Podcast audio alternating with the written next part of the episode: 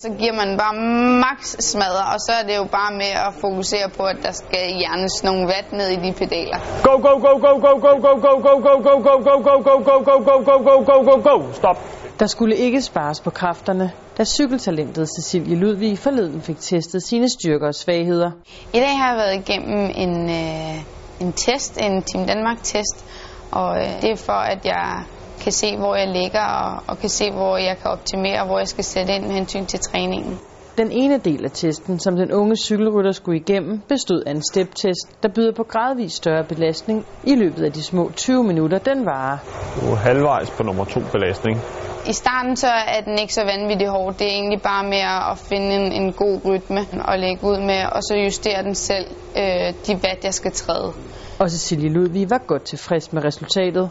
Så er du færdig. Jeg synes, jeg trådte, hvad jeg, hvad jeg skulle. Øhm, det er gået fremad siden sidst, så det kan jeg jo ikke klage over.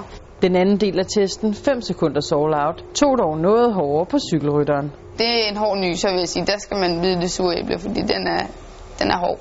3, 2, 1. Starter ud i rigtig, rigtig højt gear, og så giver du den bare fuld gas. Stop. Men takket være styrketræning havde Cecilie Ludvig også her forbedret sig, og det er noget, hun kan tage og føle på, når hun kører på landevejen. Så er der 40 sekunder hjem, Cecilie. Kom nu.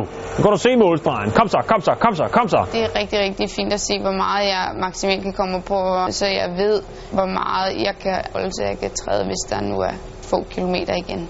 Men særlig glad var Cecilie Ludvig dog for det faktum, at hendes træning forud for dagens test afspejlede sig i resultaterne. Det er fedt, at når man får de her test over flere gange, så, og man også kan se, at der faktisk er en effekt, at man ser effekten i, at når man så prøver at forbedre noget, at det så bliver bedre.